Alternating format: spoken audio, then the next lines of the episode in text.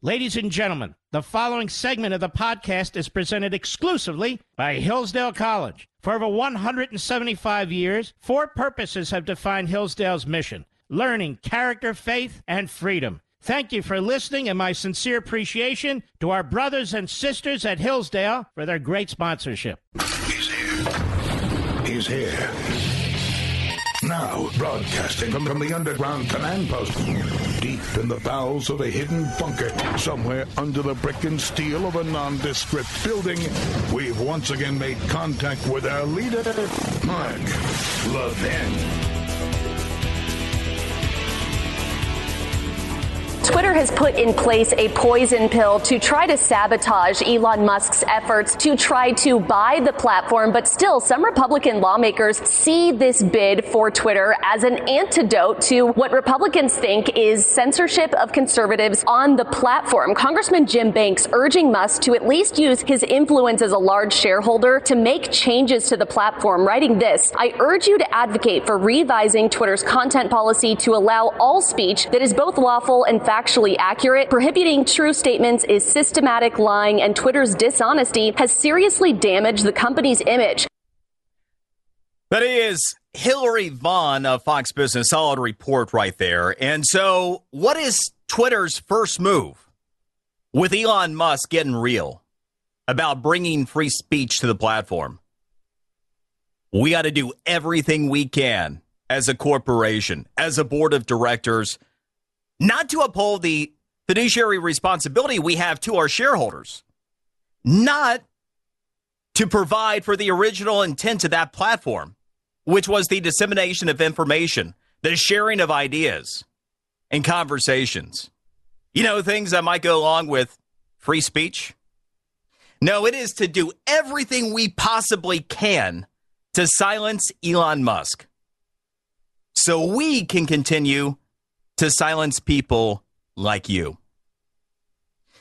The lawsuits will soon be flying because there is no doubt but what Twitter has done here is a violation of the fiduciary responsibility. Because at a minimum, even if they're going to make the case that, hey, you know, our share price is worth more than Musk offered, to not even take his offer seriously before putting in, as Hillary called it, the poison pill, preventing Elon or anybody from being able to acquire a majority stake, it shows what they're all about. And by they, I'm not just talking about the board of directors at Twitter. You know, for a long time, you've had many people that have wondered, how is it that a C N N can go on with just a few hundred thousand viewers a day? Are they losing a ton of money? The answer is yes. Yes, they are. But they're owned by woke corporations that view that as, I don't know, a political contribution of sorts. They'll use it as a loss within their operation because they're down for the cause and they believe in it. And so news operations have been corrupted for decades at this point, just getting worse with time, within the construct often of the public marketplace, where you have these boards that are supposed to be creating as much value for their shareholders as possible. It's illegal. It is a breach of responsibility. But it's also really instructive, because the difference is with a company like Twitter, it's a pure play. So now you can see, not within the confines of a much larger entity, what's real and what isn't. This is Brian Mudd in for the great one, Mark Levin, on this Good Friday, this Passover, which have some things to say about that as well. I've had yet another incredible experience today, something I am beyond blessed to have experienced yet again. For all the bad things there are in this society, we have so many wonderful people. And I believe that right now there is an awakening of sorts, not by the woke people, but by people that are reachable, that are really waking up. It's going to help turn this country around. But anyway, uh, I am the host of the Morning Rush, W J N O in West Palm Beach, the Brian Mudd Show, W I O D in Miami. It is truly an honor and a pleasure every opportunity I have to guest host for the great one, Mark Levin. You may follow me at Brian Mudd Radio on the aforementioned Twitter. It's ironically enough, Twitter, it was about three years ago when I, I was guest hosting this show, and I had some listeners that say, hey, at Brian Mudd Radio is still you? And it's like, yeah, why? And they're like, you're not verified anymore. It's like, oh, I went there and I wasn't. And so I reached out to Twitter, never heard anything. Just become became unverified for a couple years, and then magically I was re-verified again. Not exactly sure what ever happened, but that's kind of the way that the very woke Twitter operates, right? They minimize voices, they manipulate, they do what they see fit because they want to control thought, they want to control voices. As Project Veritas has identified over the course of time, they engage in practice like shadow banning. And naturally, that's why they do not want Elon Musk undoing what they have worked so hard for so many years to put into place. But anyway, you can uh, catch me at Brian Mudd Radio on Twitter, on Parler, at Getter at, as well. And I'm going to get into the wokeness, the culture, and what's been eating at our society. Being in South Florida, I'm from the land where you can still say gay, contrary to much of the popular reporting, where you can even be homosexual still if you want to. I mean, even in school. I know, it's crazy, right? It's because in that particular piece of legislation, literally the word gay was never mentioned. And then you have to be some kind of sick, disgusting freak. And I mean that with absolute sincerity. Sick, disgusting freak. To think that sexual orientation, sexual education discussion of any kind is appropriate for kids in kindergarten through third grade.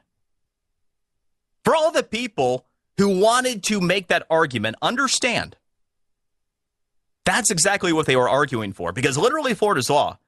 And who knows, maybe even tonight I'll read the affected part on air. You know what the other joke about this? The the whole, what critics call the Don't Say Gay Bill, the parental rights and education law in Florida. You know how many pages it was? Barely more than six. And by the time you got the procedural stuff out, what actually was in the law? Three pages. That's it. Three pages. Anybody who could take five minutes could read it. Which gives you an idea with all the woke corporations like Disney and the others that have engaged in various types of boycotts and pledges to repeal. They couldn't even be bothered taking five minutes out of their day to read the truth. But if they read the law, then they couldn't lie about it, at least as easily, right? They go, well, you, you, it's so wrong to to say that you uh, are, are going to minimize those who are are gay in, in the classroom. But what the law actually states is that there is not to be sexual education in K through third grade, not of any kind. It does not specify anything to do with one's sexuality. And then it needs to be age appropriate after third grade. Age appropriate? You mean we shouldn't go straight into sexual education? The nitty-gritty at, at nine years old? How dare Florida do something like that? That's just how corrupt your godless, soulless, and slanderous news media happens to be. And just how woke and so far gone from a point of morality so many corporations happen to be. So there's something that we have going on that's that's quite good in a lot of ways. The free state of Florida. A lot of things that happen here make sense. We export a lot of good things. As our governor, Ron DeSantis, said earlier today, we are the number one state for fighting back against President Biden. I know some other states will want to argue that point, but it's hard to argue from a policy standpoint that any governor in the country has done a more effective job at combating said president, and creating a sense of freedom that's allowed us to prosper. It's really a whole different world, has been all throughout the course of the pandemic down here. But there is one bad thing that we have exported from South Florida, and that is the next Supreme Court Justice of the United States. Ketanji Brown Jackson happened to be born and raised in Miami. And unfortunately, we have given her to you. We all will end up dealing with her. And as I'm talking about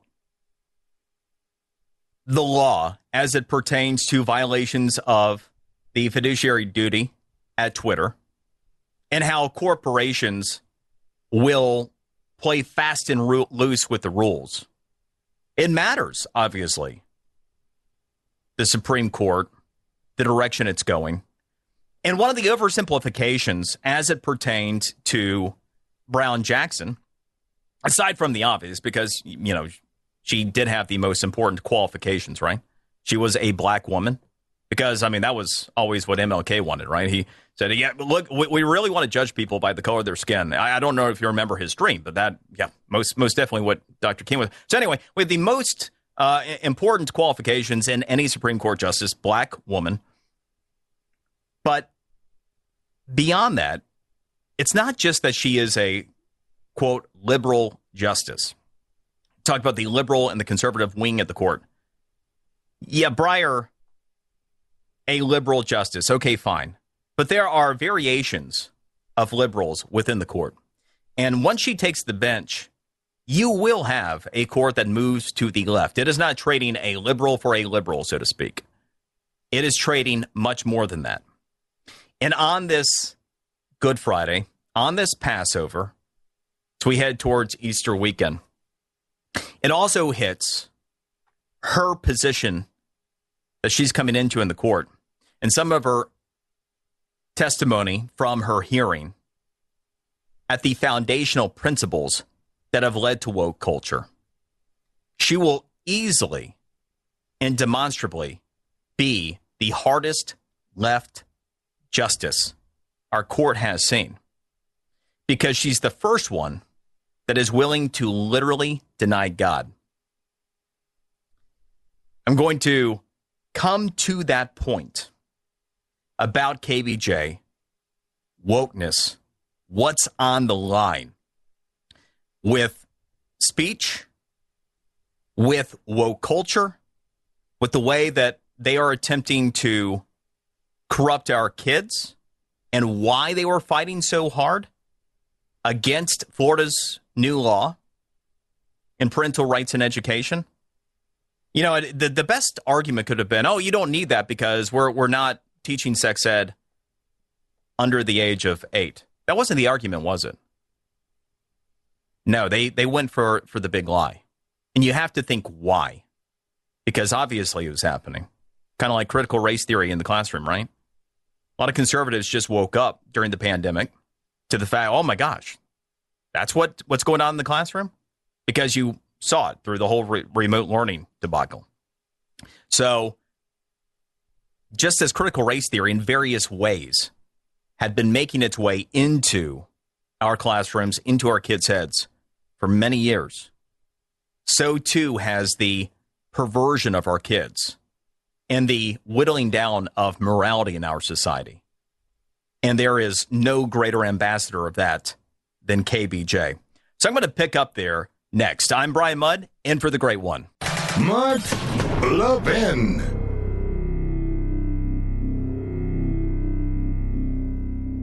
Folks, I have great news for you today. Hillsdale College, the college that's reaching and teaching Americans about the Constitution, is giving away free copies of this vital document, but only while supplies last. So claim your free pocket-sized Constitution right now at levin for hillsdale dot com, L E V I N for hillsdale dot com. Every American should have their own copy of the Constitution and the Declaration of Independence. These days, with so much of our liberty under threat, it's more critical than ever for citizens to read and understand them. My favorite school in America, Hillsdale College, is doing something. They want to give away one million copies of our founding documents this year. To claim yours, go to levin for hillsdale dot com right now. Tell them where you'd like your pocket Constitution mailed, and they'll send yours free. I want all my listeners to have one of Hillsdale's pocket Constitutions. They're essential. Hurry, they've only produced a limited number. Reserve your copy at levin for hillsdale dot com. That's L E V I N for hillsdale dot com.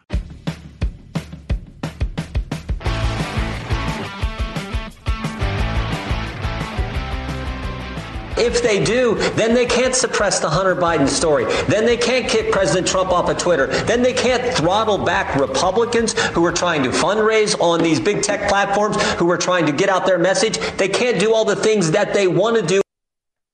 Yeah, Jim Jordan making the case for why Twitter is willing to violate the fiduciary res- duty they have to their shareholders, why the board not running to consider the Elon Musk offer, which was well above the valuation of the company prior to his offer. No, not to, to take that into account, but to try to do everything possible to prevent Elon Musk from acquiring Twitter, to provide more value to their shareholders, but also to provide a platform for freedom of expression. Heaven forbid. And Jim Jordan just laying out the case as to why. It is about control. It is about limiting speech. It is about deciding what's most relevant and what isn't. Who is going to gain exposure and who is not on that particular platform. And as we take a look at what's at stake, Brian Mudd in for the great one, Mark Levin, is talking about our next Supreme Court justice. And on this Good Friday, on this Passover, heading towards Easter weekend, what's at stake in this country from a point of our founding? Give you an idea, because what we saw with those votes in favor of Ketanji Brown Jackson, each of those votes for her, it wasn't just a bad vote. It really is a bad joke. Life is complicated. Many people spend much of it seeking the meaning of it, right? But being woke, it leads to all kinds of bad votes. Many of those votes, they lead to bad jokes. And those bad jokes have a really significant way of complicating life, starting with birth, for example. For the whole of human history, no later than at the time of birth, a determination has been made about the gender of a baby, right? This is not a complicated thing. That's because there really are only two genders. No matter how woke, you can make someone as woke as they want to be. There really are only two genders. The science has been decided on this, dating back to creation, which is important. Creation is extraordinarily important. Not in just this particular weekend, but actually from a point of founding. Our country, our foundation. So when you have somebody who suggests multiple genders, variations of life based upon a manufactured morality, it's something that begins to deny the premise of this country.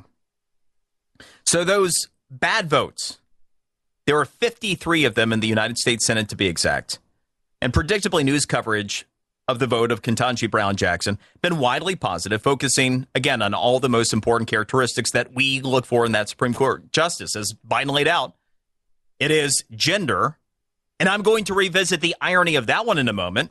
The, because remember, had to be a woman, and that we have a black person, a black woman. So very interesting, the description of said candidate, very interesting who the candidate is, what they're about, and what they're going to do to this country.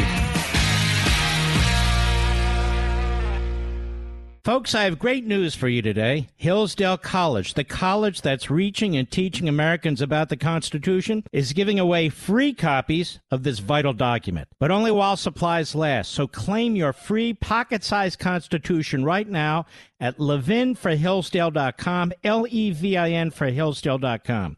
Every American should have their own copy of the Constitution and the Declaration of Independence. These days, with so much of our liberty under threat, it's more critical than ever for citizens to read and understand them. My favorite school in America, Hillsdale College, is doing something. They want to give away one million copies of our founding documents this year. To claim yours, go to levin for hillsdale dot com right now. Tell them where you'd like your pocket Constitution mailed, and they'll send yours free. I want all my listeners to have one of Hillsdale's pocket constitutions. They're essential. Hurry. They've only produced a limited number. Reserve your copy at levin for hillsdale dot com. That's L E V I N for hillsdale dot com. This is the show the New York Times is afraid of. Mark Levin. Call him now at eight seven seven, three eight one, three eight one one.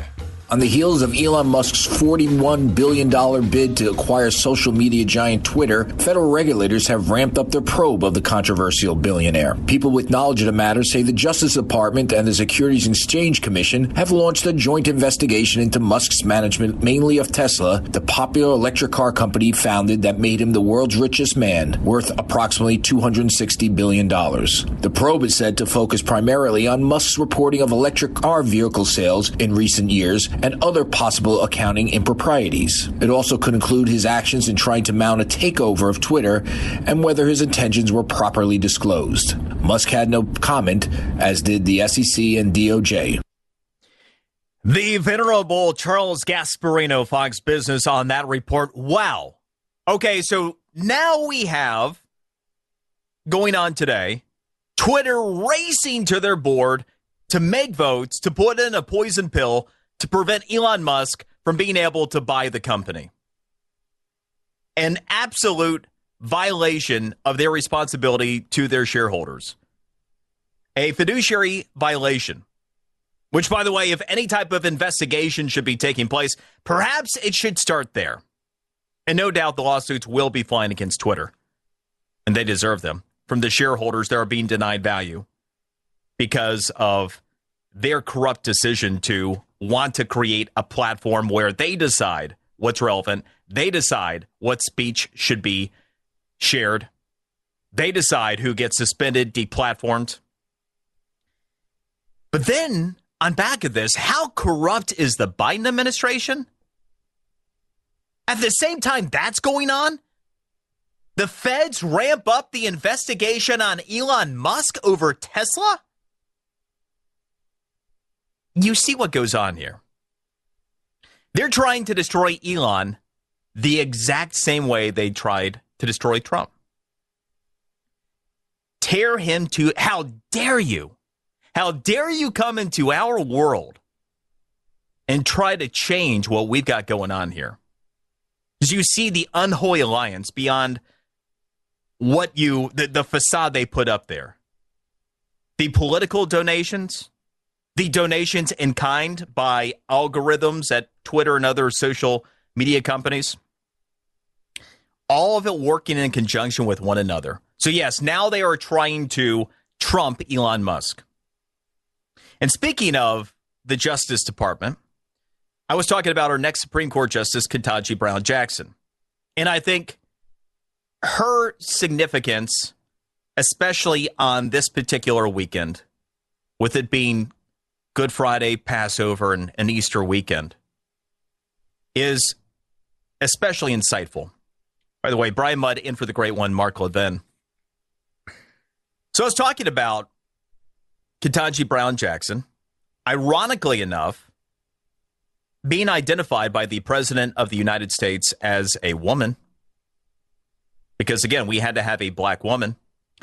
And so the first thing I will point out is that in nineteen sixty-three, Doctor Martin Luther King Junior expressed what in his dream? He said that my four little children will one day live in a nation where they will not be judged by the color of their skin, but by the content of their character. Obviously, that day is not today, and it seemingly is getting farther away by the day. Which, as an aside, take away the Marxist origins of a Black Lives Matter, for example. Even if it were a more altruistic organization, the very premise of having race at the forefront of whatever is, is completely contradictory to what Doctor King said his dream was. And have you noticed something about our society? What happens every time we put race first? Do we become a more cohesive society, or is there more division? You know, it's almost like Doctor King knew something. It's almost like if we focused on content of character rather than color of skin,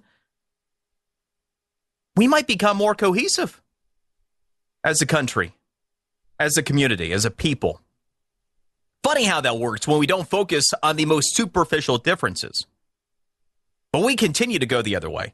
So anyway, checking the box, we have Ketanji Brown Jackson. It's not to say that she isn't qualified, perhaps, but just the identification by Biden alone was an indignity to her, because even if she was the most qualified person for this particular job, well, she only received it after the president of the United States eliminated over ninety-three percent of the U S population. But here's the next piece of it. Unlike others in news, you might say, I'm going to take Doctor King up on his dream. I want to evaluate the content of character of K B J. So let's go back to the whole gender thing here for a second. The next Supreme Court justice was nominated on back of President Biden saying what? Well, saying that he would only consider a black woman for the post. And as far as a woman, who the heck is he? He's no biologist. Was K B J pre-inspected by a biologist to determine her gender? I mean, after all, by her own definition, isn't that the only way to define a woman? I was talking just a bit ago about bad votes and bad jokes. That takes us to the, the bad jokes portion of what I am talking about. A lot of what's been observed about K B J's answer to Senator Blackburn's question about the definition of a woman, which, you know, just refresh. It was, I don't know, I'm not a biologist. By her own definition, think of the absurdity of this one for a moment. Every obstetrician who's ever said it's a boy or a girl, have they not spoken out of turn? They're no biologists. These obstetricians, who are they? You need to be a biologist to know these things. And gender reveal parties? What kind of horrible science-denying person are you exactly? And who exactly do you think you are as a parent to suggest that you might have a boy or a girl? Oh, you are most certainly no biologist, right? And see, this is where you might begin to see all of the implications of a Supreme Court justice who's on the record as suggesting only biologists can determine one's gender. But the biggest one isn't of a legal nature specific to gender. I've talked about faith, talked about the relevance of this weekend in particular, and also how she has articulated something that represents an inherent contradiction with the founding of this country. It is the implicit denial of God and creation within her answer. According to Genesis, the Lord God then built up into a woman the rib that he had taken from a man. Who did God think he was? You have any record of God being a biologist? You see, to be woke, and to play this gender fluidity game, it doesn't just lead to bad jokes. It's a direct denial of God and creation. The Declaration of Independence states, we hold these truths to be self-evident, that all men are created equal, that they are endowed by their creator. Creator, capital C. Endowed by their creator with certain unalienable rights, that among these are life, liberty, and the pursuit of happiness. The very freedom granted to us by our Creator, as explicitly stated in our Declaration of Independence, has been denied by the next Supreme Court justice that is tasked with preserving it. That is how we know, above and beyond, the extent of how radical this particular person is. A fox is now guarding the hen house, leaks when she ascends to the court. But all that is discussed is that a black woman, without any proven documentation of that woman thing, I might point out, because I still have not seen any biologist depiction that, indeed, she's a woman. She certainly can't tell you. But anyway, that's what will be next on the Supreme Court. And so, yes, bad votes and bad jokes. That's ultimately what's happened here. And it is a direct denial of the founding of this country. And this is where political correctness comes into play in other ways that often are unseen. Talking about the law here in Florida, what was so dishonestly called the Don't Say Gay bill, which really is the parental rights and education now law, and how there never was the word gay referenced within it, but how you had such a concerted effort by the people who like to add letters to the political correct depiction for homosexuality these days. By the way, I mean, for the folks who are still catching up to the I A and then the, the plus thing, you know, I, I think the new rule there is that you have to add like another letter every year, and then you just do the plus because, hey, I mean, these things are obviously fluid. They change all the time. You know, people just make it up as they go. But anyway, the inherent dishonesty and the inherent desire to cre- corrupt young children is implicit in what happened there. And I've got data, because one thing I always do is dive into data on specifically what's been happening with our kids. Did you know that the most likely group of people in this country to say they're gay happen to be teenagers?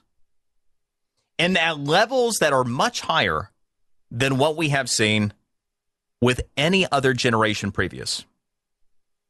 Now, I referenced, we just kind of became aware about what was happening in the classroom with the tenets of critical race theory, which really, even with critical race theory, it's less about that. That is a published work. That is the foundation for so much. But it's more often like if there's going to be even a published work that's in your kid's school, it's going to be the sixteen nineteen Project. After it won a Pulitzer Award, the Pulitzer Center actually sent it into schools all across the country. They paid to get it into schools. Really good chance that it's in your kid's school. So anyway, but the same way that people are like, oh my gosh, that's what's going on there. There's something else that's been going on there. And it has been the slow but systematic eroding of morality and perhaps introduction of things at a time in which a lot of kids are trying to figure things out that has actually started to net results in a very meaningful way. How meaningful? I'm going to break that down for you next. I'm Brian Mudd, in for the great one. Mark Levin.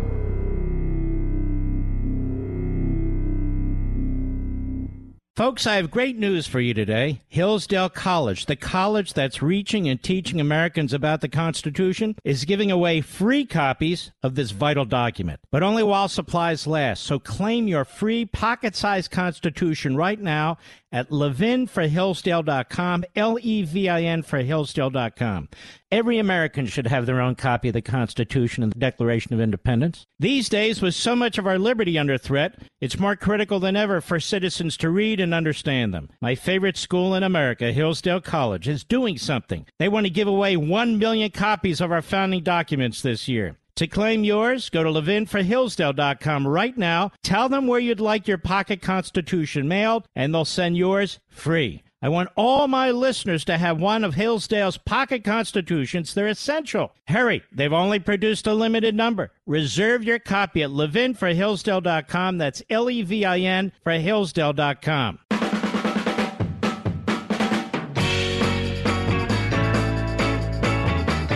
a silent partner in Putin's aggression, Xi Jinping's China is our greatest challenge, in many ways the most profound test that C I A has ever faced.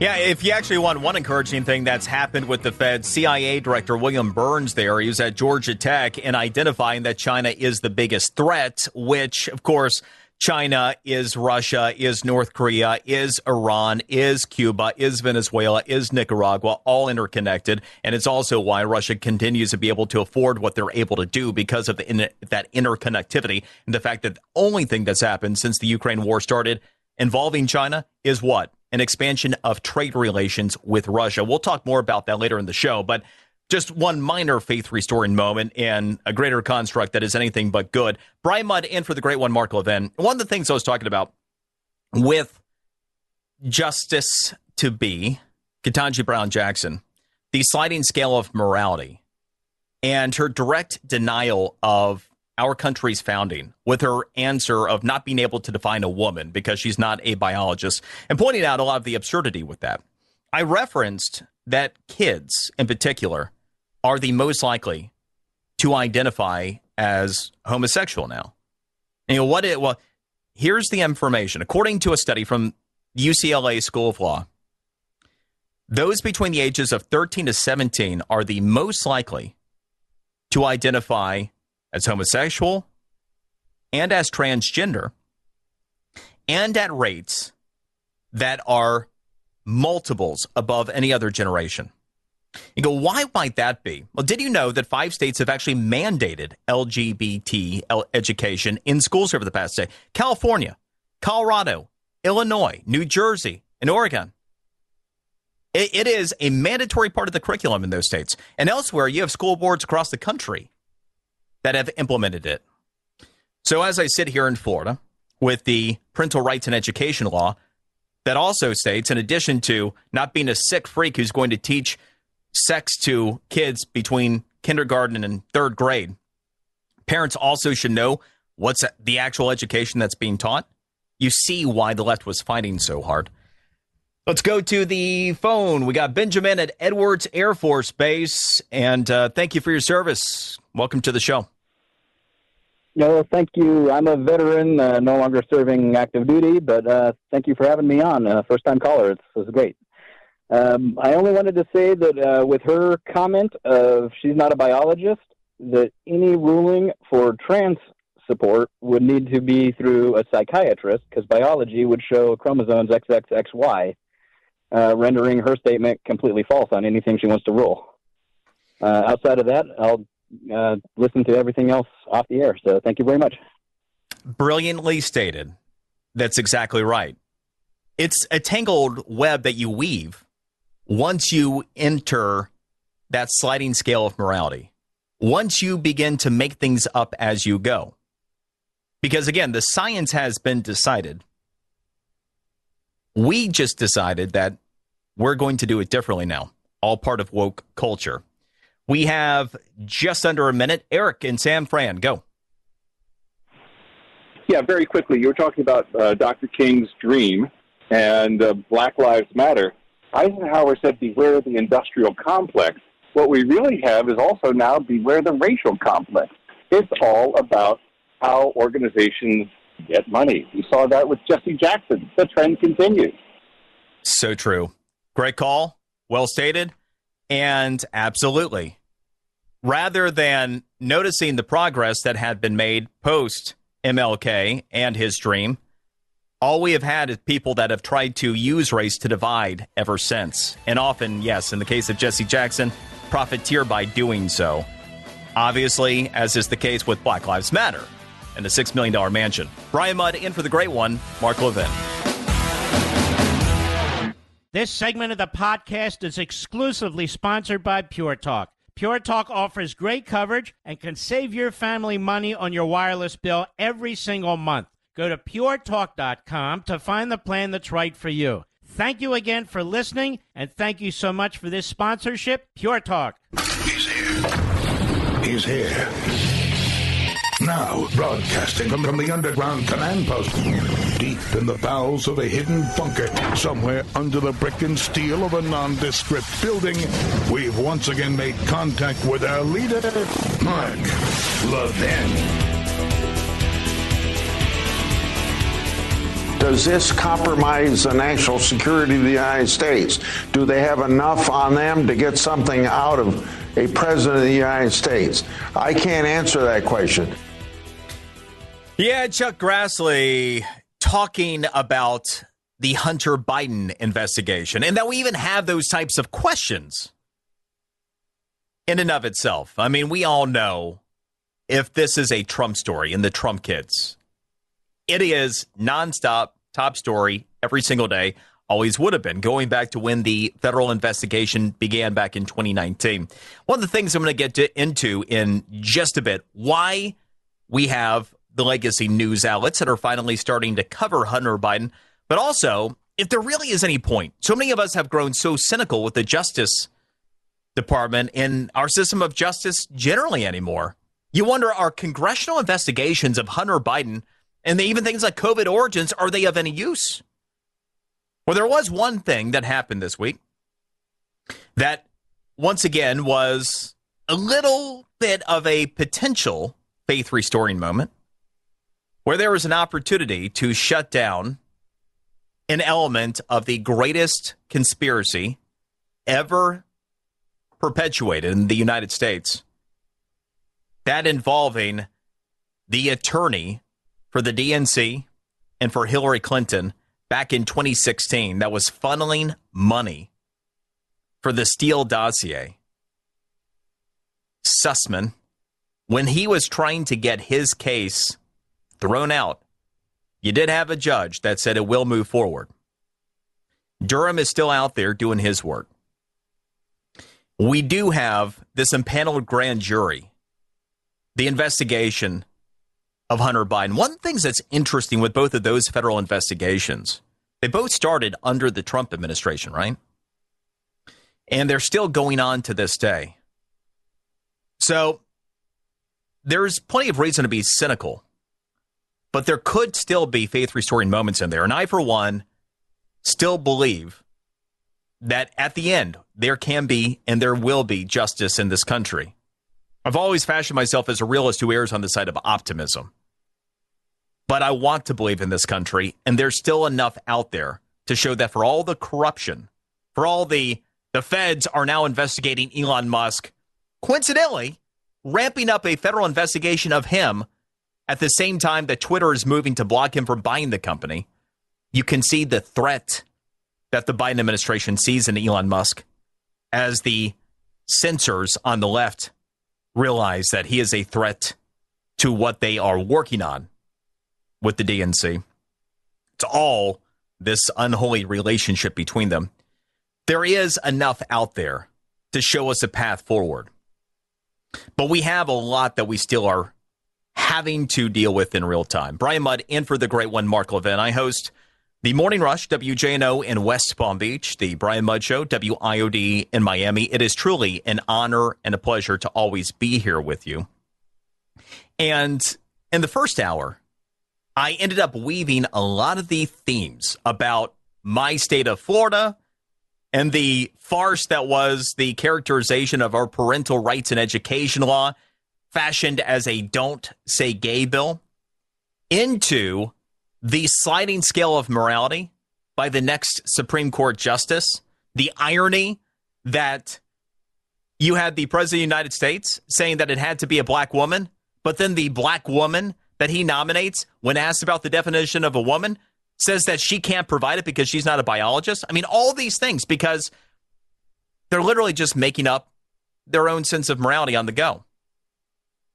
But then you get into another dynamic that I hit on near the end of last hour, near the end of the first hour. And that is about what's been happening with our kids. It actually is the reason why Florida passed the parental rights and education law. It wasn't for nothing, or it wasn't, as some have alleged, that, oh, it's just that bad man DeSantis and, and those evil right-wingers in, in Florida that, that really want to stick it to the L G B T Q I A plus community.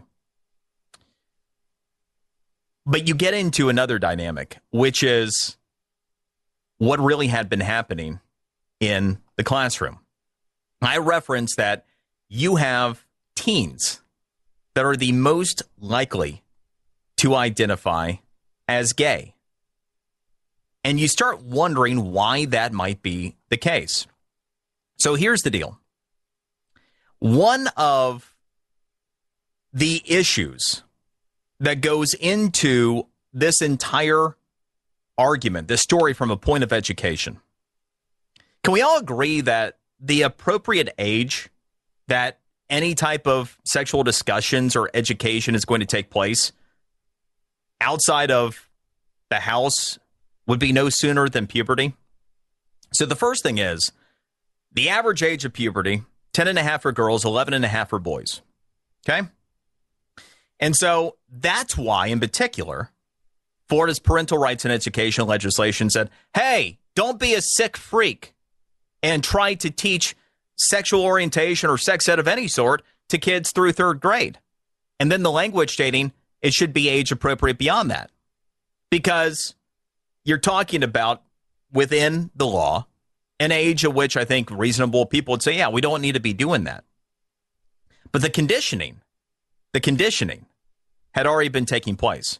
You see, any educator, any activist who suggests that a, a child between the ages of five through eight needs to have sexuality discussions to understand their true selves. And that was the argument, that they need to understand their, their true selves at ages five through eight, their true selves. See, that actually makes them science deniers, because kids aren't even at the age yet where they would begin to have that type of understanding. But it speaks to the agenda of getting to kids in the classroom that have been happening in many places, that is mandated under law in many states.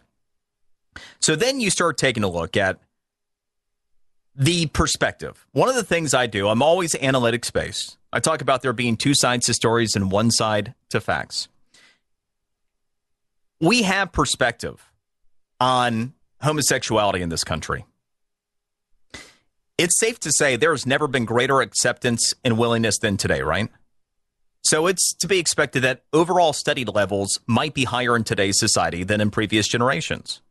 And so I'm going to hit at this from a couple of different angles. Those who've identified as being homosexual and those who've actually engaged in homosexual behavior, which is no doubt the best barometer among adults. So you actually have the Alan Guttmacher Institute, which, by the way, they do work on identifying the number of abortions as well. But specific to homosexuality, they had a ten-year study that showed two point three percent of men had engaged in some kind of homosexual contact over ten years. two point three percent of men. one point four percent of women. Okay? Now, it is possible that some homosexuals never engaged in physical relationships. Same as is the case with heterosexuals. That said, it gives you a pretty good baseline, right? A real baseline of what we might be talking about. So you average everything out, one point nine percent of adults have engaged in some type of homosexual behavior. Then you start taking a look at how society is identifying now. So Gallup, they've sampled on this regularly over the past decade. If you go back ten years ago, Gallup found three point five percent of adults identified as being homosexual. I just gave you the number. It's under two percent that actually engage in contact, and that was ten years ago. You know what that number is today? We're up to seven point one percent of adults who identify as L G B T. That is up nearly fourfold in a decade. Okay? Then you bring it into this study by the U C L A School of Law. You have eight percent of the U S population that is between the ages of thirteen to seventeen. You have ten percent of the transgender population of the United States between the ages of thirteen to seventeen. And as I mentioned, adolescents are the most likely of any group, any age. You cannot find another four-year range of people that are more likely to identify as being homosexual or to identify as being transgender. and at rates that are now literally five times higher than actual homo, actual homosexual contact of adults. See what's starting to go on here? And this is kind of where the rubber meets the road with this entire debate, this entire culture war argument thing. Did something specific change with the human genome starting around, say, two thousand five? Or did this dramatic increase in homosexual and transgender identity, even over those aged eighteen to twenty-two, did it become a product of something else? And I think any objective observer, when you put all the data together, can draw their own deductions based on this. And it not only supports the reason that we did what we did in the state of Florida, and I've seen many other states that are now taking up the legislation. Why? Is because, again, this has been happening in the classroom and at a young age, the conditioning. And you can begin to see what happens here with so many kids. How many kids are just, you know, kind of coming into things and kind of confused, and all of a sudden you're being taught, in many cases, part of a curriculum about homosexuality. So you get experimental and you try things, right? And before you know it, bam, you see what you have going on here. And as an aside, nothing here is meant to be a slight to anybody who's homosexual. The difference is there is something that is exponentially different that's happened just since around two thousand five-ish and has been growing. And again, we can pinpoint to where it's been mandated to be happening in the classroom in many states and then other school districts. A lot of times on this show, when I've had the opportunity to uh, guest host for Mark Levin, I've talked about education. It's something that Mark has done better than anybody in this country for some time, talking about how the education establishment has failed us in so many different respects.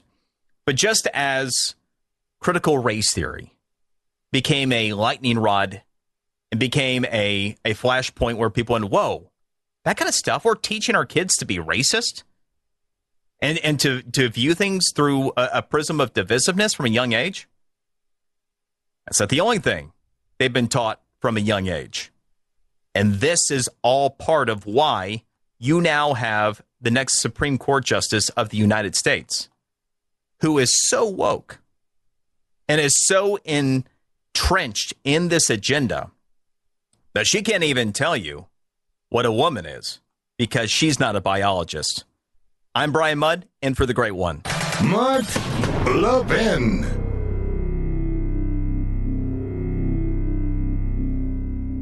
I've been telling you folks for a long time, if you're still with Verizon, A T and T, or T-Mobile, you're simply paying too much for wireless because Pure Talk gives you the same exact great five G coverage for a fraction of the cost.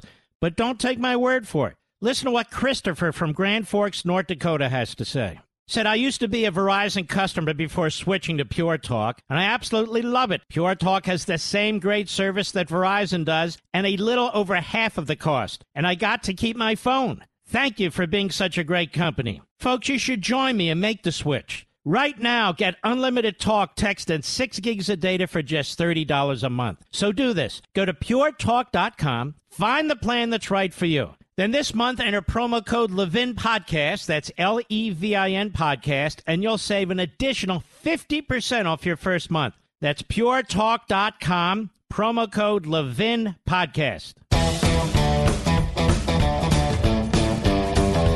Had that story come out, and then now two weeks ago, the New York Times came out and essentially admitted that what they did was wrong, and they came out of nowhere with that one.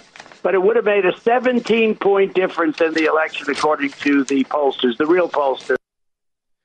Yeah, it was Trump with Hannity earlier this week talking about the Hunter Biden investigation, if the truth had been told. We're about to get into that. I'm going to just tie up what I've been talking about as been discussing the culture war that's out there, how it is represented by the next Supreme Court Justice of the United States, and how she actually outright denied our country's founding, what's stated in the Declaration of Independence, by her answer on the question of what is a woman.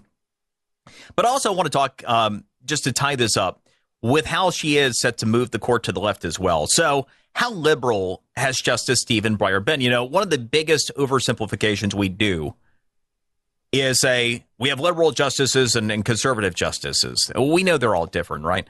By the way, uh, Brian Mudd in for the great one, Mark Levin. And it was none other than Justice Breyer who, himself who said this last year with the whole core packing debate. He said, what goes around comes around. And if the Democrats can do it, the Republicans can do it. And that was what he said to oppose core packing.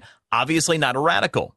We know that K B J would not even travel down that path. That alone tells you, even on that specific issue, yes, you know she's going to be to the left of Breyer. But when you get into the Supreme Court itself, the University of Washington Supreme Court database is amazing. They are an incredible repository of information for Supreme Court decisions over time. And so, being analytics-based, I go to the scorecard. One of the things that surprises people, it, you, we do tend to think of the court in ideological terms more than it is. Uh, did you know, just a little factoid here, over seventy percent of the Supreme Court's rulings are actually consensus rulings? It's just that it's the most controversial, the most prominent issues often that end up gaining attention, and that's where we see the ide- ideological splits. But actually, most Supreme Court decisions are unanimous. But anyway, when you start getting into those that aren't and the ideological split of the court, if you take a look at the current court, we have voting records we can take a look at in overall decisions. And we know what justices are most likely to vote for what. The first thing is the justice that is most likely just to vote for whatever is Kavanaugh. He, Kavanaugh, you see that he's very much a which way is the wind blowing kind of guy. He has voted in the affirmative opinion ninety-three percent of the time. In the current court, the two justices least likely are Clarence Thomas and Sonia Sotomayor. They each have voted with the majority on decisions only forty-nine percent of the time. When you start to get into this, you can start to see where it is on ideological decisions that the justices split. And to give you an idea, the ones most likely in order to vote with the majority, Kavanaugh, then Roberts, Coney Barrett, those end up being what appear to be the moderates, right? They go long to get along. Then you get into Gorsuch, sixty-three percent of the time, Breyer, sixty-one percent. Okay, so the net net of it is this, and I'll spare you the details. We have, in terms of overall decisions, when they're broken out ideologically, Kavanaugh, Roberts, and Barrett that very much look like moderates that are right of center. Then you have four partisan justices, Gorsuch, Breyer, Kagan, and Alito. Then you have two highly partisan justices, Sotomayor, Sotomayor and Thomas. And basically, those two are equal on opposite ends of the spectrum. But what you're doing is now taking a justice that is about twelve percent more conservative than the most liberal justice on the court, replacing with somebody who is far to the left of the most liberal justice. So, yes, you will see the Supreme Court move to the left when K B J takes over. Brian Mudd in for the great one, Mark Levin. I've been telling you folks for a long time, if you're still with Verizon, A T and T, or T-Mobile, you're simply paying too much for wireless because Pure Talk gives you the same exact great five G coverage for a fraction of the cost.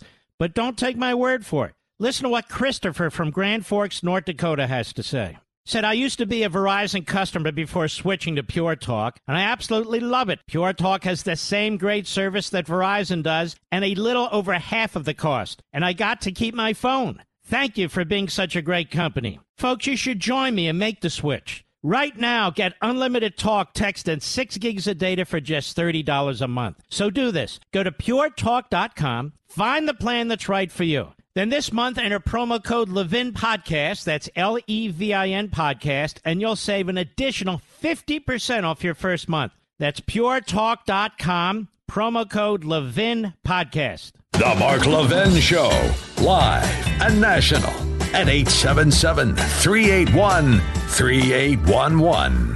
First of all, we wouldn't have had the Ukraine situation with Russia, but we also wouldn't have China buying massive Massive numbers, record-setting numbers of barrels of oil from Iran, which is making Iran very, very...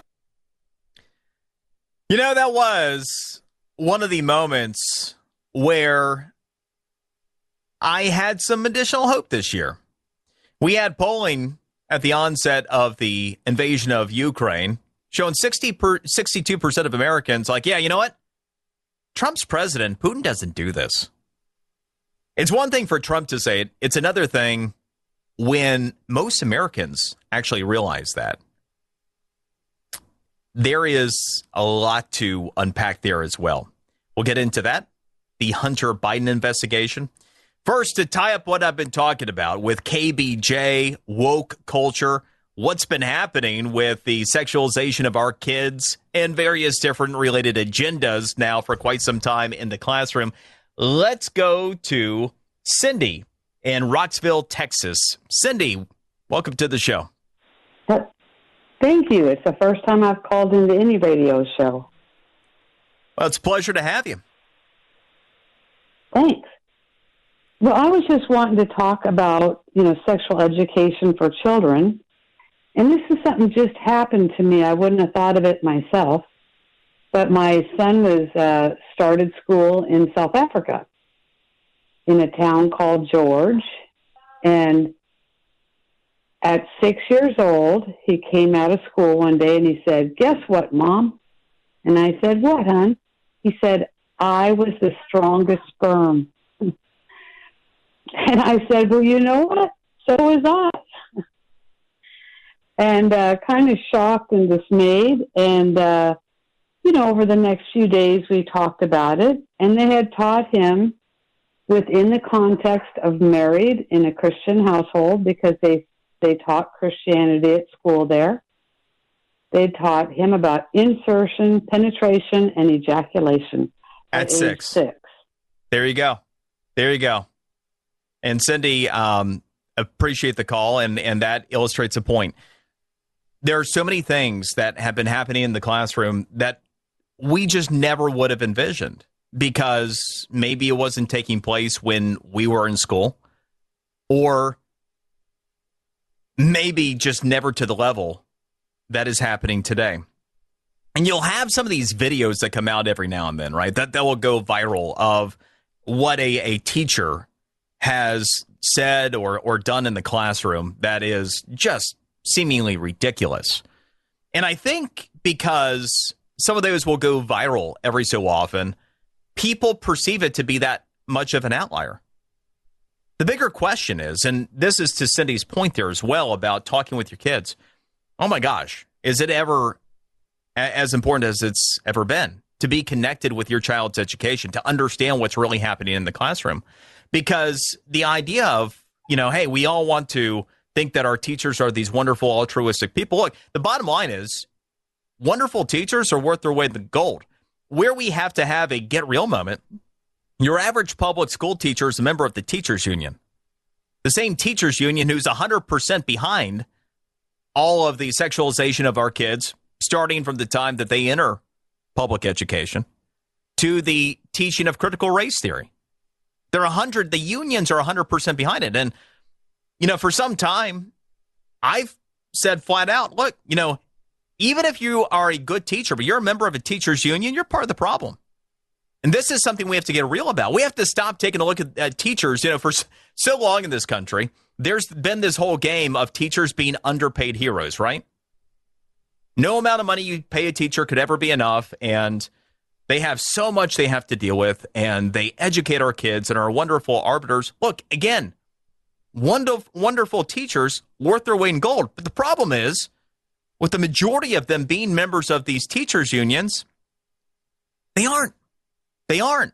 And if you're choosing to pay dues, even if you yourself in the classroom are not engaged in that activity, if you're paying for the people who do put that agenda into classrooms and fight for teachers to have the right, you are directly attributing to that issue. And so you need to know what's going on in the classroom with your kids. You need to know, frankly, the teachers. The teachers that are teaching your kids, are they members of the teachers' unions? If they are, they're part of the problem. And you really need to be skeptical at that point. That's all part of the get real moment here. Because, again, things are happening in the classroom at ages that we never would have imagined. And it's why, again, in my free state of Florida, we passed the parental rights in education legislation stating that you are a sick freak if you teach sex ed to kids between the ages of five and eight. You're a sick freak. Now, the law doesn't explicitly state that, but it makes it unlawful to to do that, which I think you are a sick freak. Like you're talking about a six-year-old. How sick do you have to be to teach that kind of thing? But again, the agendas are out there. The teachers' unions are woke, and most of our teachers are members of that uh, that that construct, those unions. Um, by the way, Trump, Twitter, talking about that in the first hour as well. As far as social media goes, I uh, just want to work this one out. Democrats, you ever wonder if they really are meaner? The answer is yes. This was kind of cool. Uh, so you had this internet services company, Redact, that recently did a nationwide social media study. And what they wanted to find out is, all right, what animates people that post about stuff politically? And who's doing it because they really are just meaner? Well, it's not just the Twitter trolls. If it really seems like lefties generally on social are meaner, yeah, they are. And we have data on this now, too, because of this study that was done. So what they wanted to do is see who is it that is intentionally trying to incite negativity on social media. And they actually broke this down by state. It was interesting. Like in my state of Florida, they were actually the meanest in the entire country. Democrats in Florida posting on social media, the absolute meanest people. By a margin of greater than two to one, you have Democrats who are posting things to incite people in, in this state. Uh, interesting. Then you take a look at the country as a whole. Democrats are the most likely nationally to try to intentionally incite negativity with their social media postings. And independents, yeah, they come in the middle. And then Republicans in most states. So it's not your imagination. Democrats really are meaner. But then it, it, it, if you think it, it really is understandable, right? Because think of just how miserable you'd have to be to look at Joe Biden and think that guy's a winner. I mean, imagine being that person who wakes up every day and going, yeah, give me some more of that sweet Joe Biden action, right? I mean, you're going to be a, a pretty miserable person, I would think, by by definition. But you know, for the left, the, the left, they, they can take their solace in that. Still no Trump tweets, right? There are still no Trump tweets. They can hang their hat on that one. Let's go to Bill in Philly. Bill, go. Hey, how you doing? All good. Good to hear from you. Good. Well, you know, I, I think the sexualization of these children is, is disgraceful. I, I know several years ago, if I was showing that kind of material to my, one of my daughters, I have five daughters, if I was showing that kind of material to one of my daughters, I'm for sure a teacher would, would hear overhear that, and social services would be knocking on my door, wanting to know what's going on in that house. It's it's pretty uh, uh, intense that these kids are coming back with uh, that, like that woman just uh, described, her uh, child coming in about uh, yeah being number well, one. Bill, you, I mean, you, you're you're right on point, and it, it is all part of how perverse this situation is because. One of the things I was pointing out in the depiction of the answer from Brown Jackson is the legal component of this. It's not just a matter of her being so woke as to say, in so many words, hey, and, you know, unless a biologist has diagnosed this individual, uh, who am I to say what a woman is? I'm no woman. I don't. I, I mean, she wasn't put in the spot to say, are you a woman? I mean, uh, the, the non-biologist commander-in-chief, actually, I guess, um, diagnosed her as a woman because he had to have a, a black woman to be the next Supreme Court justice. But there is actually a legal component in all of this, and it begins to come together. We already know that the teachers' unions are part of this entire administration, right? I mean, the you literally had the American Federation of Teachers write C D C policy on masking for schools. We know that it's out there in the so they have a hand in policy that way. I think they don't also have a hand in policy when it comes to justice, when you have a corrupt Justice Department or people that have been groomed under that same kind of wokeness. And so that's where it begins to enter the legal system as well. And so now suddenly you as a parent, you are not fit to raise your kids unless You view, view things through the prism. It's our teachers, right? And if you're in a state like, you know, California, Colorado, what have you, they actually have this mandatory education, the mandatory education in school, let alone, you know, some of the school districts across the country that have it as mandatory curriculum, not just teachers are going off rogue on their own. If you aren't on board with that, are you even fit to be a parent? That's where this thing really takes that next step. Let's go to Mark in Los Angeles. Mark, welcome to the show. Hi. I- I'm a teacher in California, and I just wanted to share a quick story where when I was in graduate school at Humboldt State, this was in two thousand two, our program leader was a openly gay man, which, you know, at face value, we didn't we didn't mind. But sure. On the third day, there's a room of about one hundred of us, and he said, I'm going to introduce you to my boyfriend. So we're thinking, okay, what's this about? So he wanders in, and he begins to kind of French kiss in front of all of us, and we're we're thinking, what on earth? That's even fun. If the man was straight, you know, it's still kind of weird. Sure, if they're kissing their wife in front of us. And correct. Then he goes on to say, I don't care if you go to a kindergarten placement, you need to teach about gay issues, even if they're five years old. So a number of us, you know, were Christian, and we kind of banded together, and we said, what on earth? You know, this guy, he's going to have to sign our credential. We better, you know, do what we Get can on board. To complete this program.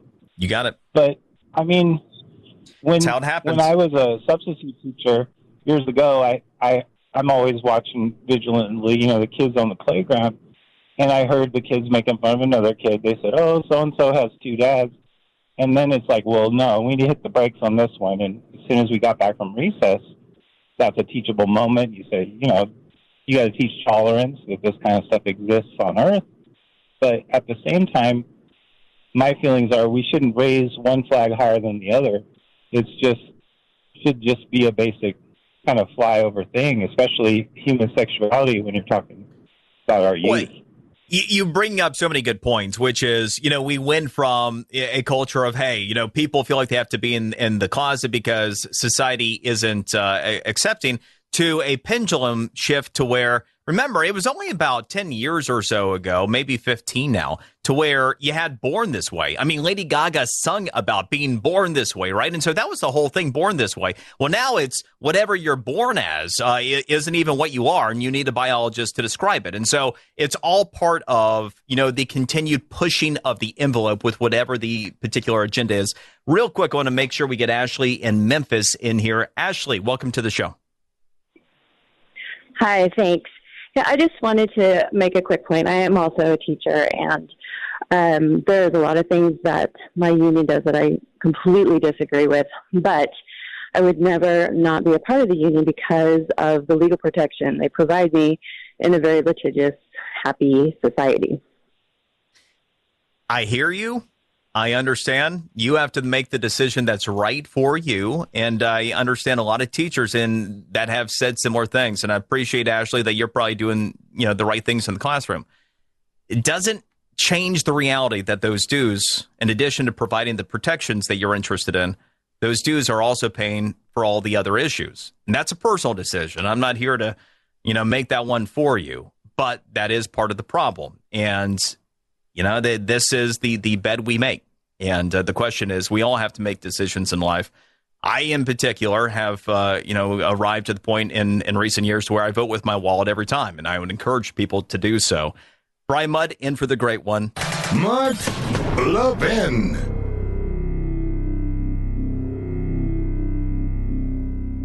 I've been telling you folks for a long time, if you're still with Verizon, A T and T, or T-Mobile, you're simply paying too much for wireless because Pure Talk gives you the same exact great five G coverage for a fraction of the cost.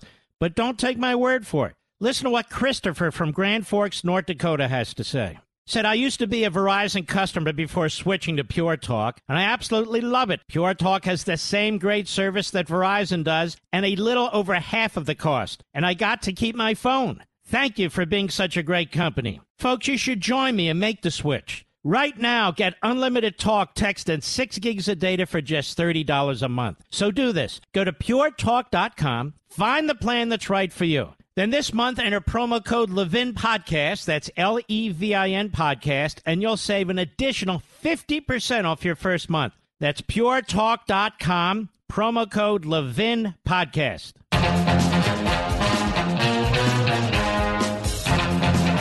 Get attention in Washington and hopefully uh, create a showdown, a constitutional crisis with the federal government that they cannot stand by and ignore the law. Yeah, that is Texas Lieutenant Governor Dan Patrick as he was talking about Texas now having sent three busloads of illegal immigrants to Washington. Brian Mudd in for the great one, Mark Levin. There's so many things that are beyond frustrating about this.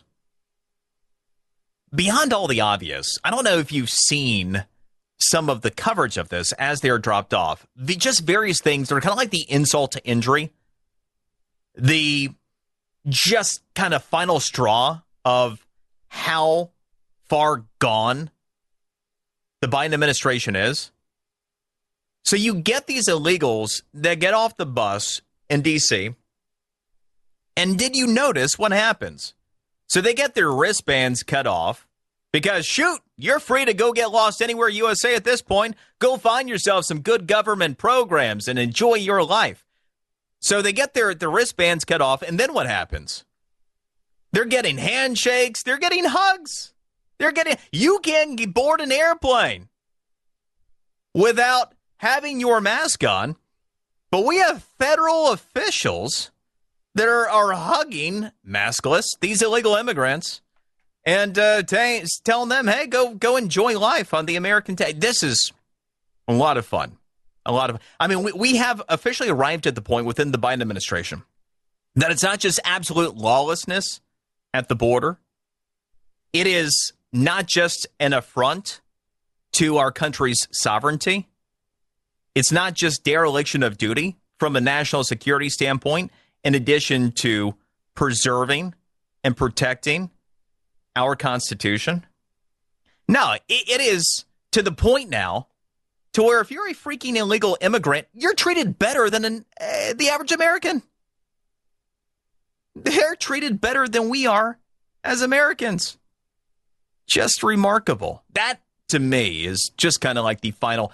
But good on Texas for doing that. And by the way, some of those illegal immigrants off the first bus, they're like, where are you going? Oh, we're, we're going to Miami.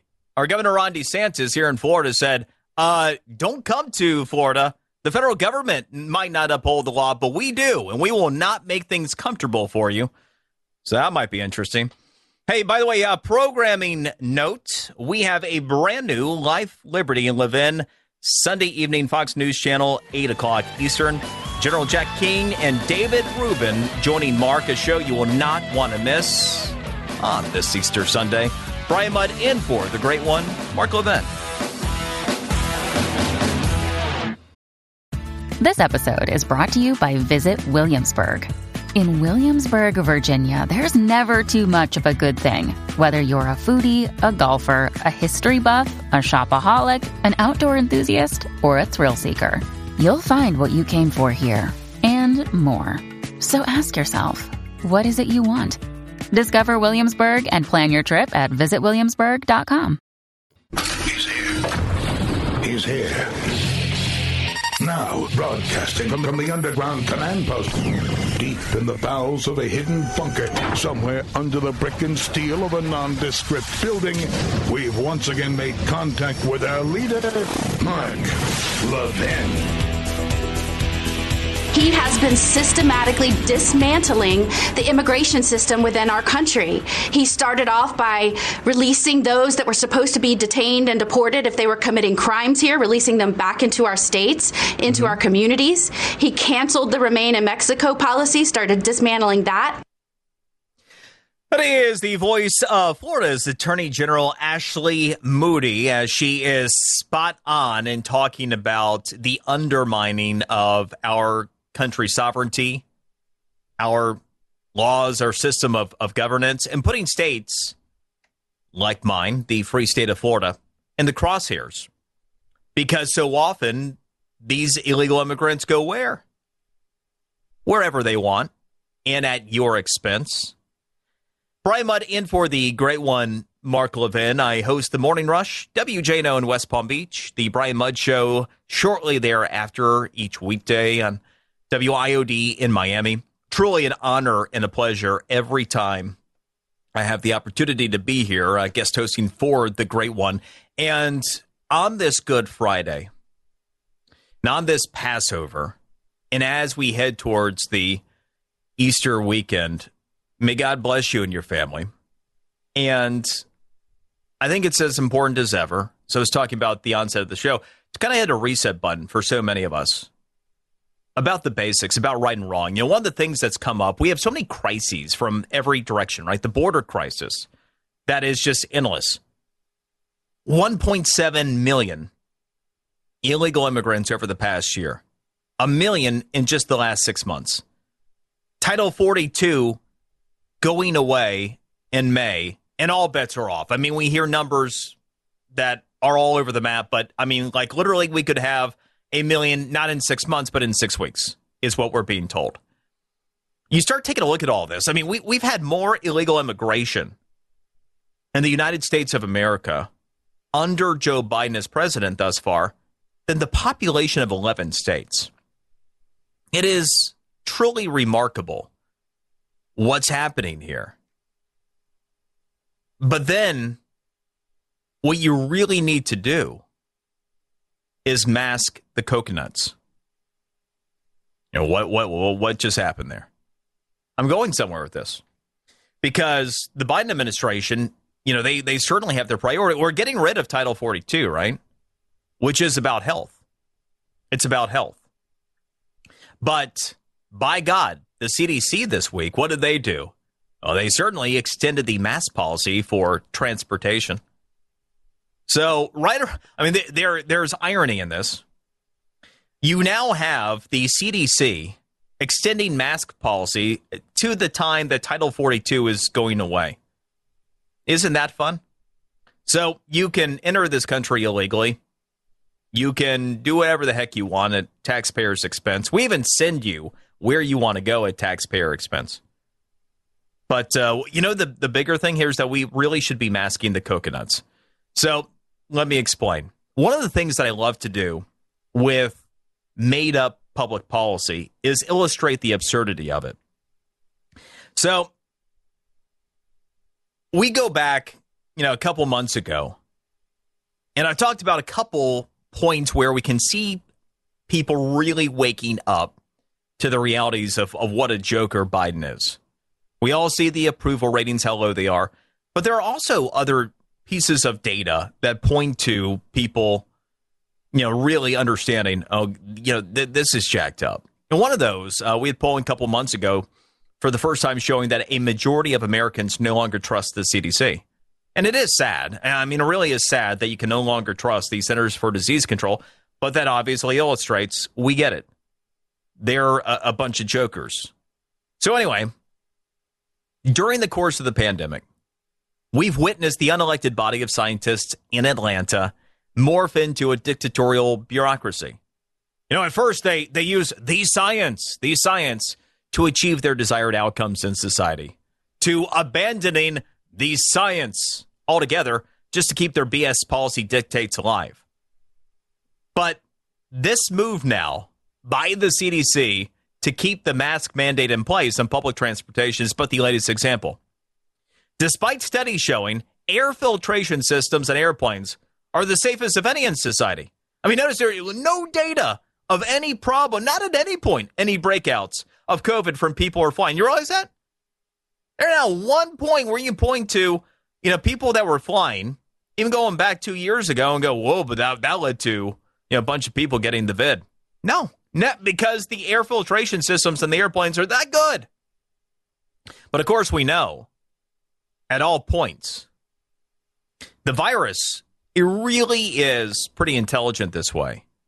If you are on an airplane and you are eating or drinking, it goes, all right, all right.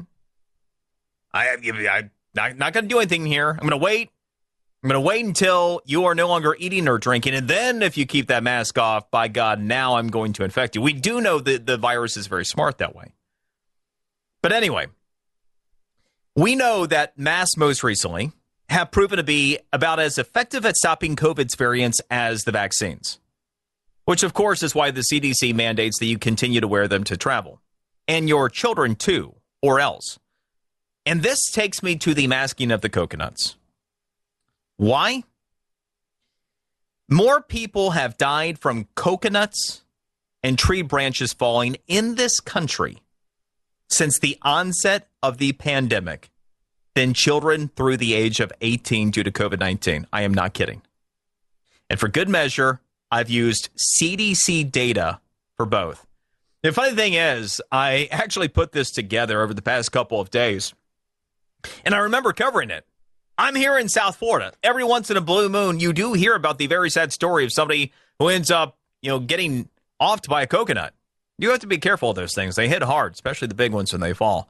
That's why you, never a good idea to have the, the coconut palms over walkways. But anyway, so, yeah, I mean, I ended up doing research. This is pre-pandemic, and I re- and, and I pulled C D C data. And I'm like, wow, okay, yeah, we, we do have about five hundred people per year who die via the coconut or a tree branch that falls. But yes, if you go back to the onset of the pandemic to show you what a farce so much of this nonsense is, if you take every single C D C attributed death from birth through the age of eighteen, you have more people that have died over that same period of time by coconut and tree branches. So yeah, the, the C D C should order masks for coconuts because they are far more deadly for our kids than the virus. And remember, according to the C D C, via Jen Psaki of the Jen Psaki drinking game, which I suppose we should enjoy while we can, as she is desperately trying to get that gig at M S N B C. If your child refuses to wear a mask on an airplane, well, you could be prosecuted. But if you have COVID nineteen and you hug and kiss Joe Biden, well, that's not even considered close contact. So yes, mask the coconuts because it is no less effective than the latest policy and logic from the C D C, which is also why we will just deliver maskless, undocumented people into your backyard at your expense. And we will no longer worry about health-related considerations. Makes all the sense in the world. By the way, I referenced um, M S N B C. Here's another another little fun factoid for you. There are far more of you listening right now than people watching C N N Plus in a day. You hear about their new streaming service? So C N N, these people, you ever wondered if the powers that be at C N N were out of touch with reality? Their thought that people would go, yes, what I really want to do is actually pay to stream this product. So the C N N Plus streaming service that went live March twenty-ninth, it has attracted a grand worldwide audience of, drumroll, ten thousand people per day. Yeah, no kidding. They have fewer than ten thousand people per day. C N N Plus, that according to C N B C. So with an average audience of only around seven hundred thousand daily viewers to the traditional product, I mean, who could have seen that coming? Who could have seen that people didn't want to pay five dollars and ninety-nine cents per month or fifty-nine dollars and ninety-nine cents annually to put more of that in their lives and in the form of the streaming product? And the, and the best part is this doesn't even begin to pay Chris Wallace's contract, whom they lured over from Fox News for that launch. You're kind of familiar with the question that if a tree falls in a forest and no one is around to hear it, does it make a sound? Similar question could be asked of, of C N N Plus, because right now all they're doing is paying Chris Wallace and company to talk to themselves. And you, you can rationalize it this way, though, I guess. Speaking of Jen Psaki and M S N B C, they are paying a lot less for Chris Wallace and company to talk to themselves than M S N B C is paying to Rachel Maddow to talk to really no one most of the time. So there is that. There is that. All kinds of fun to be had. Just amazing, the nonsense that goes on in the media landscape.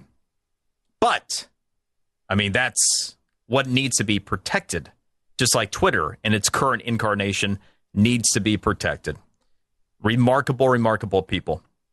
Now, talked about the border and the busing of the illegals to D C. One of the next fights that's getting ready to happen. So in this uh, state of, of Florida, we put twelve million dollars into our budget, uh, also for relocation of illegal immigrants.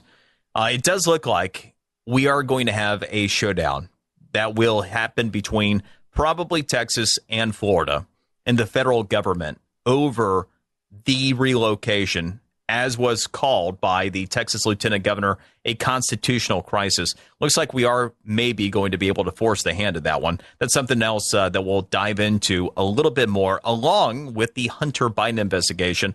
Brian Mudd in for the great one. Mark Levin.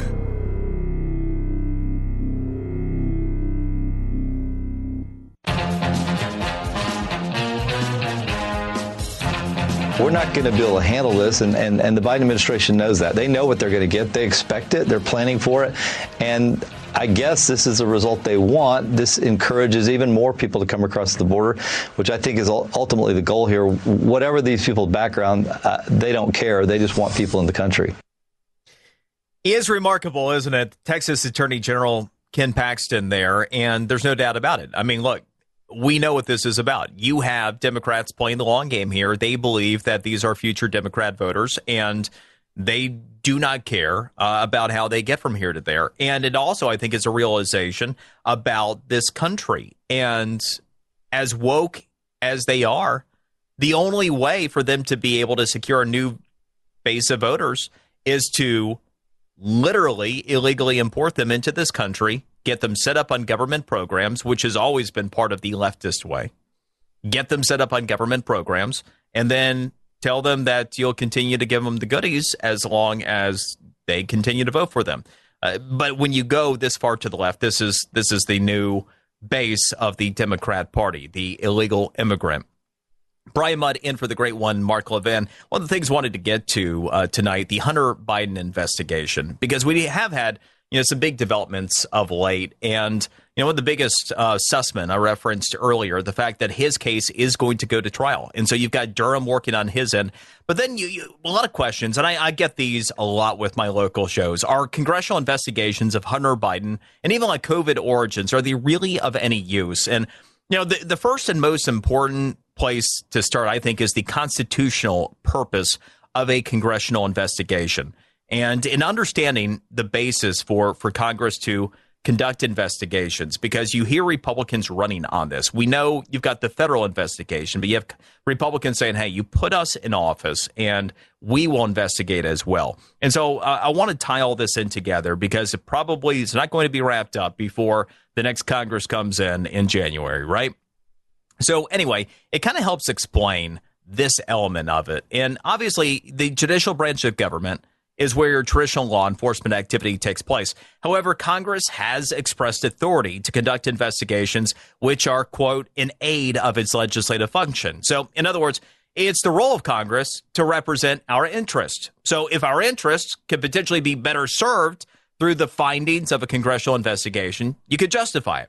All right, so that factor specifically provides the limits on its ability as well. For example, Congress has no lawful authority to simply decide to investigate a private citizen because there would be no broad benefit legislatively of doing so. Now, in the case of the Bidens, well, there definitely could be an effective policy understanding, laws that could be crafted to attempt to inhibit the family of the vice president, or now the president, as the case may be, from engaging in certain activities with foreign actors that could lead to conflicts of interest.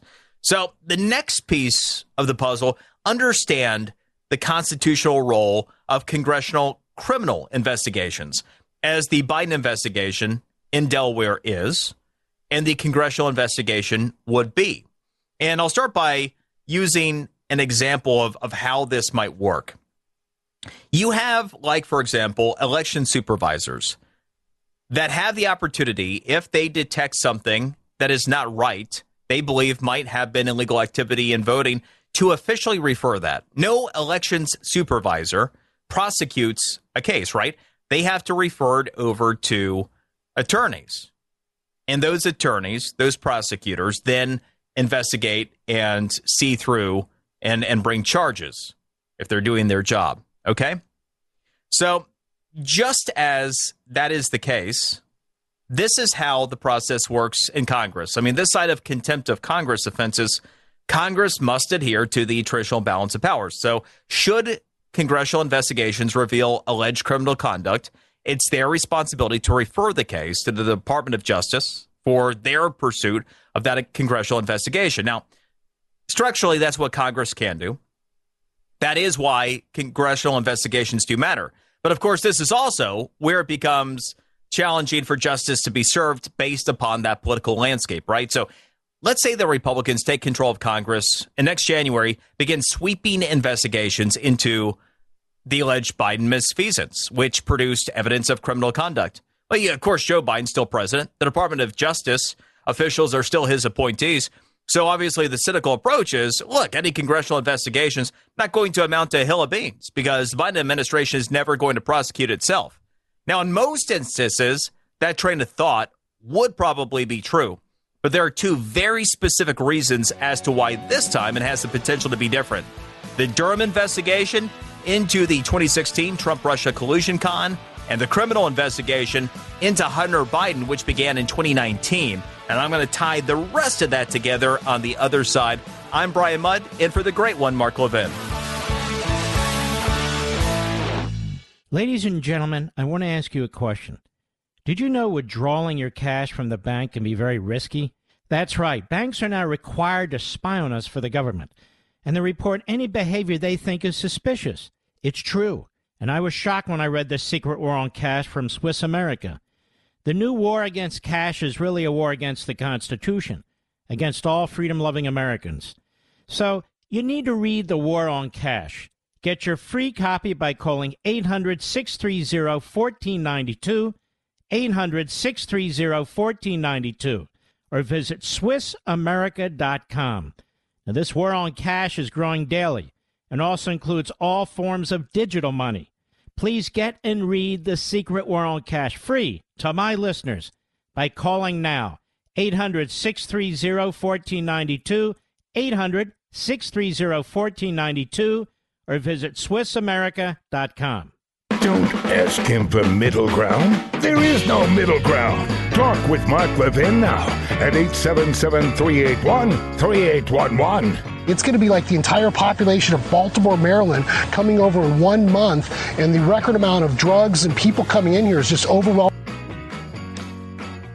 That is Arizona Attorney General Mark Brnovich. And uh, yeah, so the predictions about what happens when Title forty-two goes away next month. Baltimore just coming across the border at once. That's fun to think about, right?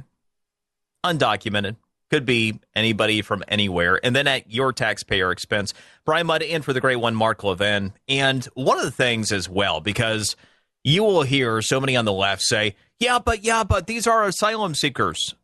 Well, the first thing to note um, for the ones that are processed and that are, you know, bused or flown, whatever their preferred travel method happens to be, to your backyard, because if they want to come to your backyard, then, you know, that's what our federal government under the Biden administration commonly does anymore. So uh, anyway, with that in, entire process there, one of the elements that comes into play with, with said illegals is the health component of Title forty-two. And on the other side, going to have an effort that's being undertaken congressionally to try to do something about it. But for said asylum seekers, there are a couple things that come into play here. The first is, under real asylum law, as soon as you're out of the country that you're fleeing, you are, are not asylum eligible.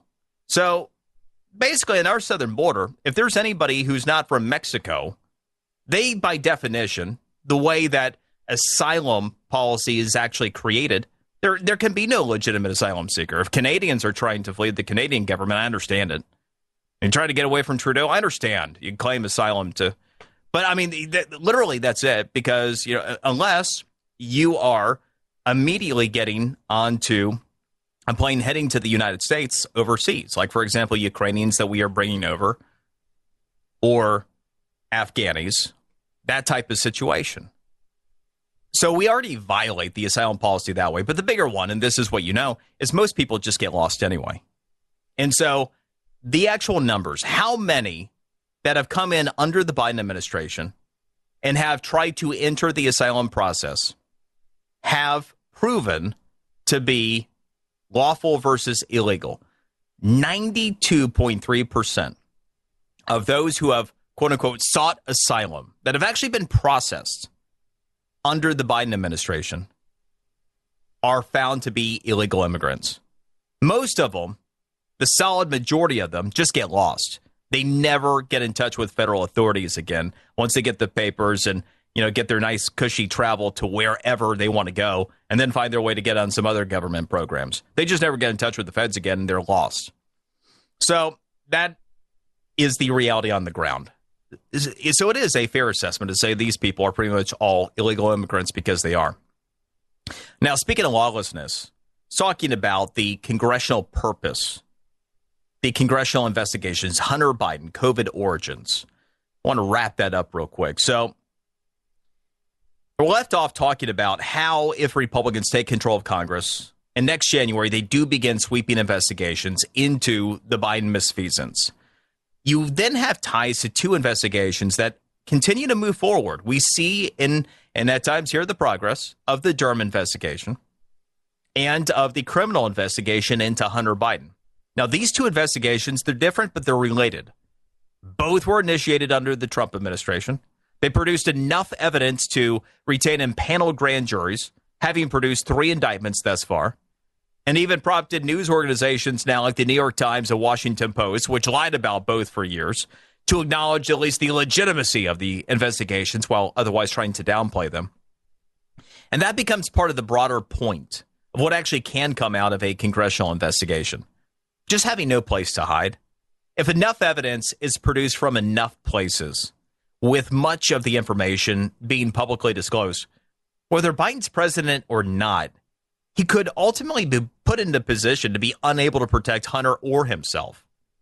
And I know that is a real stretch to think that, I mean, the, his administration would actually bring him down. But at a certain point, there's just nowhere else to go. And aside from public outrage, then you could start taking a look at justice officials themselves. Am I going to tie my career, the rest of my existence, to Joe Biden? Or am I going to show myself to be an honest arbiter of the law? You already see the whole reason why you have organizations like the Times and the Washington Post that are doing this is why. It's it's C Y A time. And there's also a realization that, hey, we've carried the water, but we're only going to carry the water for you so far. And this is it. You know, this this is is kind of like our line in the sand right here. We'll continue to downplay this and we'll continue to be dismissive to the extent we can. But you see how there already are the underpinnings of Biden's liberal construct starting to turn on him a bit. So that could happen even with his own Justice Department at the point where this becomes overwhelming. So for these reasons, with the Durham and Hunter Biden federal investigations already being years into their work, and then promises by Republicans to investigate Hunter Biden, COVID origins, Russia collusion. They aren't necessarily just political platitudes in an election year. It really does have the potential to permanently impact public policy, in addition to aiding injustice being served with all three alleged criminal conspiracies. And yes, the wheels of justice do move really slowly. But we do see that the wheels of justice, at least, are still moving, are still moving. That's encouraging. All right, let's go to Hall of Fame caller Jimmy in Brooklyn. Jimmy, welcome to the show. Yes, you're doing a great job. Yeah, Appreciate we are it. Definitely in a fix. We're being attacked at all levels. The destruction of our children, it looks like. You know, this goes back many years. There was a group thirty years ago, a group, they called themselves Queer Nation, and they said they're going to queer the nation. And now thirty years later, this stuff is not just now happening. This has been going on for decades. This is a way to destroy a country. And when America gets the reputation as being gay-friendly, every country in the world is going to send their transgenders, transsexuals and everything to America. And if you deny them coming in, then you're homophobic. So this is all well thought out. In fact, Kinsey, remember the Kinsey sex studies? Kinsey did research on human sexuality in America. He interviewed pedophiles, criminals in prison, sexual criminals, sadists, and from that, they built their theories on sexuality. And the idea when they write, they actually write that when when people are having sex, this I'll keep it clean as much as possible here. Please, when yes. people are having sex with babies, as the babies are crying and screaming, the babies mm. are actually enjoying it. They're having orgasms. Yeah, yeah This yeah. is in so. Kinsey's sex research. Right. And, I, and Jimmy, um, you know, the, the, the point is well taken that you have had this perversion that has been out there for some time. There has been an element, and a lot of it is the breaking down of the parental structure, of a sense of morality in society. And it's been happening. It's been happening. You know, as I talked about re- earlier in the show, we have those between the ages of thirteen to seventeen that are not only the most likely to identify as being gay or transsexual, but they are multiples above any studied adult in actual homosexual activity. About five times the actual adult homosexual population.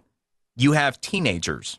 And you start taking a look at what's been happening, again, in the classroom. And, and that's why, again, it's important to understand how all this is coming together. And yes, about all the crises that are out there, because it, it, it's all leading in one very similar direction. And that is to try to undo, you know, the Great Reset. The Great Reset used to be this thing that was, uh, oh, you know, you know, that's just that conspiracy theory out there. Well, shoot, you go back a couple of years ago in Davos, the World Economic Forum, they started the World Economic Forum with the use of the pandemic as the time to enter the Great Reset. And you're you're not going to get the Great Reset if you don't have the reset of the United States of America. That's why we are the top target in all of these different respects. And it's very much what the woke left is trying to do. They are and trying to invalidate our Constitution. They are absolutely engaged in lawlessness in so many different respects. They're trying and have been for some time playing the long game in education to break down a, a sense of right and wrong and to end up sowing the seeds of distrust for the founding of this country and to say that it's illegitimate, all these various different things. Let's go to Michael in Detroit. Michael, welcome to the show. Oh, yeah, yeah. You know, I worked in the medical field for thirty years, and I can tell you that these radical surgeries or even hormonal therapy, you know, gender reassignment surgery or bilateral mastectomies on teenage girls, uh, you have to have a specific diagnosis like uh, metastatic breast cancer in an adult or something to have radical surgeries like this. There's no um, diagnosis, legitimate diagnosis. Gender dysphoria is not um, a, a legitimate diagnosis, neither is gender identity disorder. These are refuted right. by the settled science of, of uh, Child Development one oh one. And if you have to have indications for these kinds of surgeries and procedures, any procedure. And if they're using the indication of they're trying to reduce the rates of uh, Uh, clinical depression and suicide, those rates go up enormously after these kinds of surgeries. This is medical malpractice. This is a violation of the Hippocratic Oath. Now, there's lawsuits, uh, especially in Sweden, where parents were, were suing the government who were financing these kinds of surgeries. Uh, I don't know what the outcome is, but that's what they need to start doing here. This is medical malpractice on an incredible scale. This is Doctor Mengele medical well malpractice said. As far as I'm concerned. No, well said. I mean, it's right on point. Appreciate the call, Michael. Uh, and, and to your point, you know, it's same as we in recent years would have some in the education establishment that would push, first it was birth control, but then perhaps even abortions, uh, that type of situation. Kids can make those decisions without their parents, right?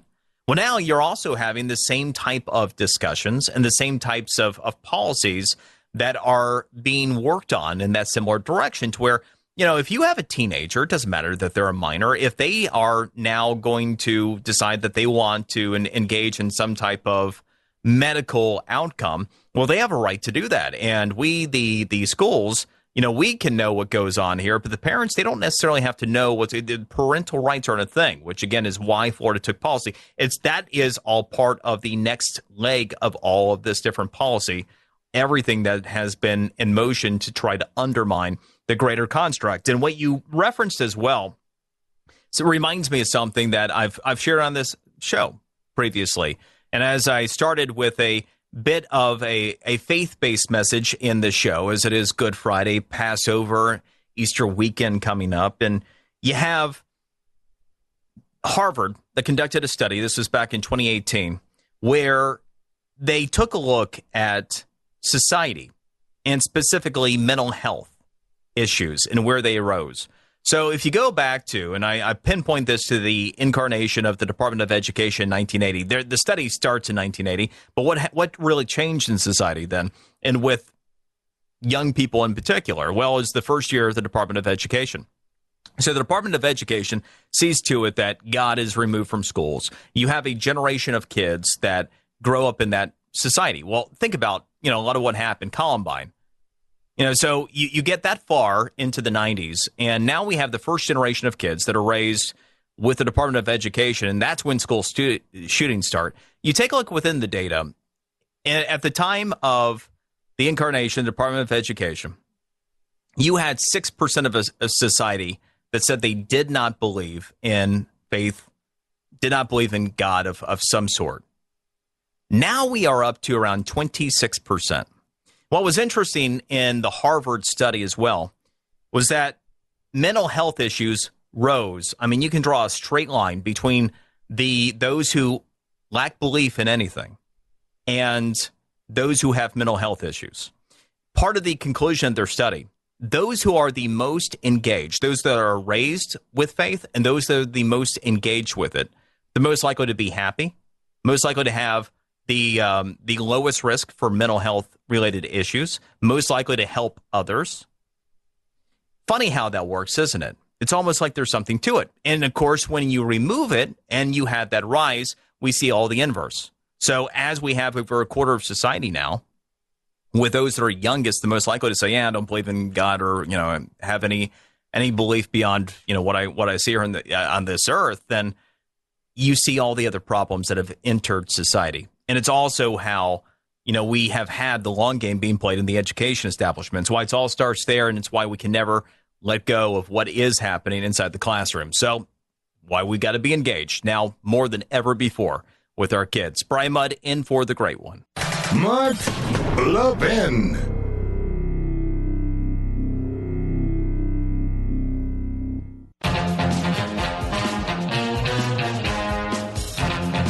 Our kids are dying. People are dying in America as a result of the, the amount of fentanyl and methamphetamine coming into our country. That is true. That's Arizona Attorney General Mark Bravanovich. And the thing about that is, that is what Republicans are going to be working on in terms of crafting policy in Congress on Title forty-two. So fentanyl is a public health emergency. And the southern border is where it's coming through. Important, important policy. Brian Mudd in for the great one, Mark Levin.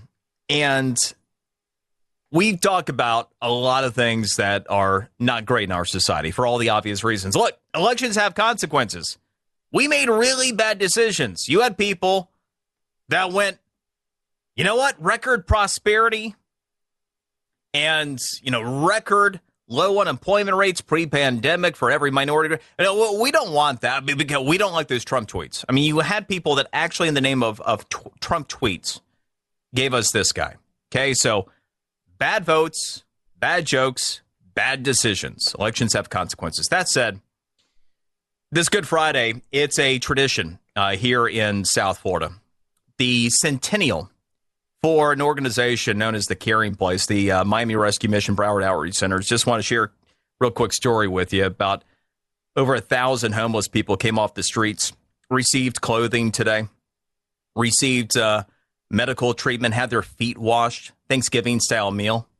You see people have an opportunity to have their lives transformed because they're given an opportunity by somebody else. And so on this Good Friday, on this Passover, this Easter weekend, there's a lot of good that we can focus on, but we have to be right with ourselves and in the right place generally. And I mentioned early in the show that if you're going to err, err on the side of God. You see, a lot of what we talked about tonight and a lot of the problems in society, it's because we've been erring on the other side. You might be afraid to mention the word or stand up for your beliefs. It's not working. If we err on the side of God, I promise you, because I've seen it, things get better. May God bless. Brian Mudd in for the great one, Mark Levin.